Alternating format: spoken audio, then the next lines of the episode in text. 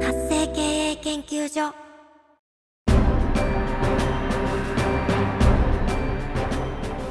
主婦やママさんのための独立企業の知恵袋。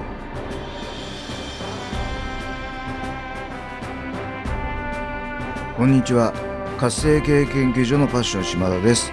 この番組では女性起業家をゲストにお迎えし様々なお話を伺ってまいります。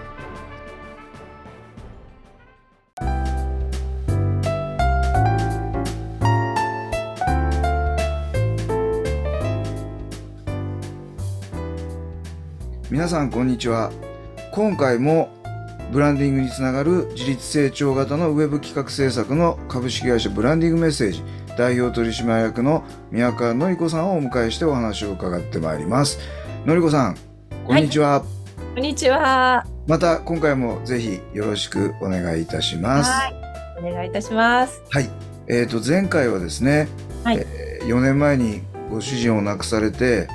えーこの4年間ものすごくいろんな苦労があったまあその前にですねもともとはそのお若き音楽家たちをフォローするためにいろいろやってきて、えーその後に、えーノノベルティの会社あノベルティを作るようなものもやってで最後今のお仕事に行き着いたみたいなお話をいろいろと伺いました。はい。はい。まあ、あの宮川さんにとってはこの4年間がまあ何十年分に匹敵するぐらいの、ね、大変な時期だったと思うんですけども あの再びねえーお話を伺ってまいります。では。のりこさんがですねこの仕事をするためのミッション、まあ、うん使命、ちょっと重たい言葉ですけどあるいは思い、あのこれを教えていただければと思います。そうですね。あのー、弊社がそのウェブ構築イコール事業構築というふうに考えるのと同じように、起業をしたらイコール我が人生で考えられるかどうかっていうのは一ついいと思います。特に女性の場合は、えー、と前回の時にもお話ししたように男性のようにずっと企業戦士で働いていけるという保証はどこにもなくてはいやはり結婚したら子供というものにでそして強いては今度介護も含めて私たちぐらいの年だと今度親の介護っていうのが出てくるので、やっと終わったと思ったら今度親の介護が始まったり。でそうした時に、えー講師の区別は絶対必必要です。ただ、えっと私が今こういう話してるのと同じように時と場合によってはこういうこともちゃんと言うべき人にはちゃんと伝えて企業人生を我が人生って考えられるかってとても大事だと思っています。はいなので今事業が続けてこられているのもあの一番辛かった4年間の間にこの方にはこの事実をある程度伝えなければやはりなんでこういう状況に今なっているのかを正しくあの落としてもらいたい理解していただきたいでもし理解がしてもらえないんだったらそれもご縁と思えるような自分になっていくってことはある種講師が、まあ、混同ではなくて区別仕分けして理解してもらうために必要なあのことだったんですね。はいで、えー企業人生を我が人生と、えー考えて、えー継続をしていく根気と勇気と歓喜を続けていくことで世の中のビジネスの一助となれる会社でありたいということがミッションです。ありがとうございます。あのね、あの身につまされるようなお話なんですけどもね、なかなかやっぱりこう、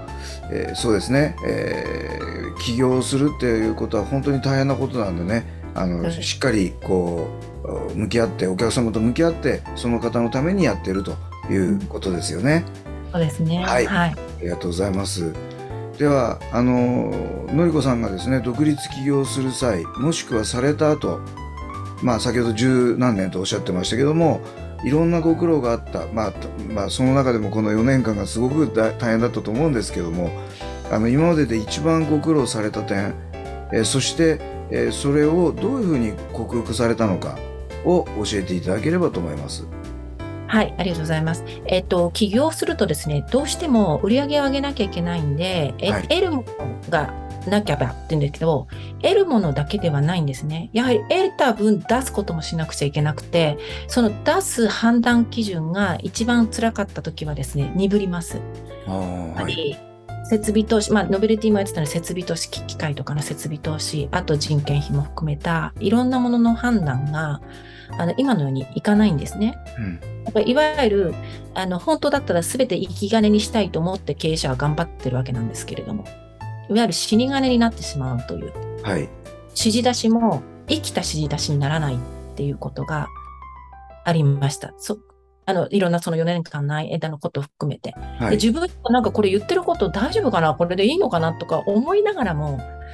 止まらないので授業って言うと。自分はとも周りは動いてるので。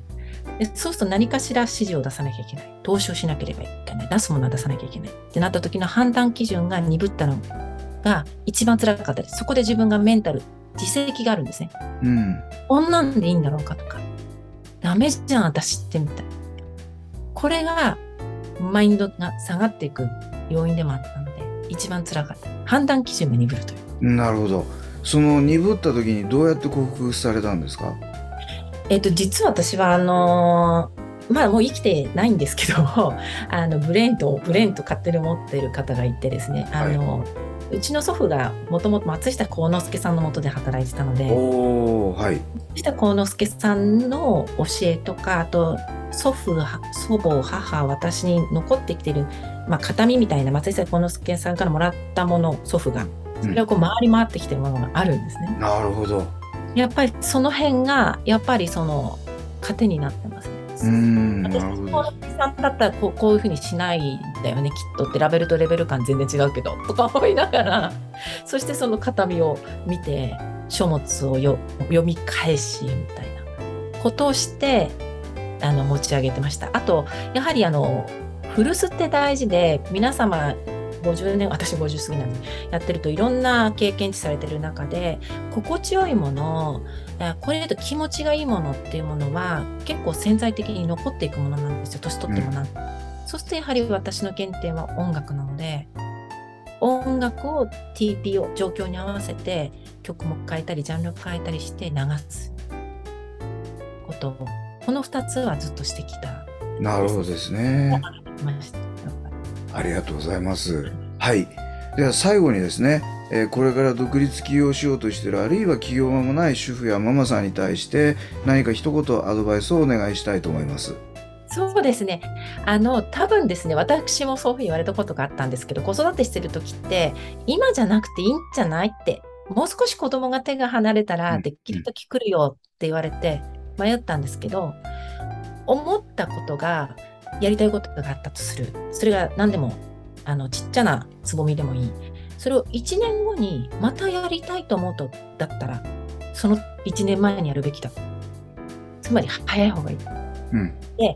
子供の成長とともに待つということは私はしなくてよかったうんつまり手綱を緩めばいいだけなんですよ子育てが大変な時はではいもその手綱を持たないっていう手段はないっていうようなかなみたいな。なるほどなるほど。ありがとうございます。あの今のりこさんの話を聞いててあのフランクリン・ルーズベルトの言葉を思い出したんですけどそれは恐ろしいです。ね3時間考えて結論が出なかったら3年経っても一緒だっていう同じようなそういうことを言ってるったんですね。なのであのあの本当におっしゃる通りだなって今感じておりました。はい。ありがとうございます。では、えーもっともっとあののりこさんの話を聞きたいとかあるいはそのウェブの制作をお願いしたいみたいな方もいらっしゃると思いますのりこさんにアクセスするためにはあどういう手段を取ればよろしいでしょうか？